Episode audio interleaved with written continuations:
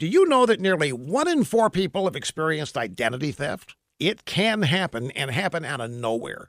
That was Dot's experience with identity theft. She heard about Lifelock right here on this program. And after learning about how hackers and thieves steal people's identities, Dot and her husband decided to sign up with Lifelock. And boy, were they grateful they did. Dot had 26 identity theft alerts in just four months. Thanks to Lifelock, she was able to decline the charges before more damage was done. It could have taken months, maybe even years, for her to resolve these problems on her own.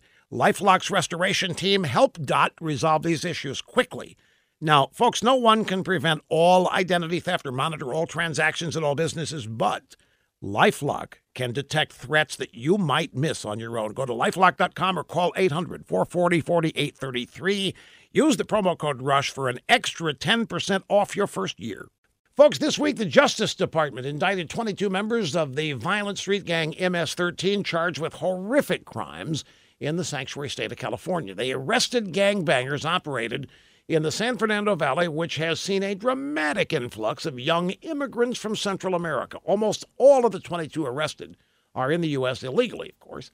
Now, one indictment details a murder of a rival gang member. He was attacked with a machete, dismembered, his body parts scattered in a canyon. MS 13 gangbanger allegedly cut out the victim's heart. This is the same MS 13 Nancy Pelosi defended a year ago after Trump called them animals. Pelosi slammed Trump for not recognizing these gang members had a spark of divinity within. Well, these supposedly divine gangbangers have been on a killing spree. They're suspected in 24 murders in the last two years in California, where they have sanctuary because liberal Democrats laid out the red carpet. They can enter the state illegally, they can roam freely, they can terrorize citizens at will, they can murder whoever they want with their sparks of divinity. And they end up being defended by Democrats.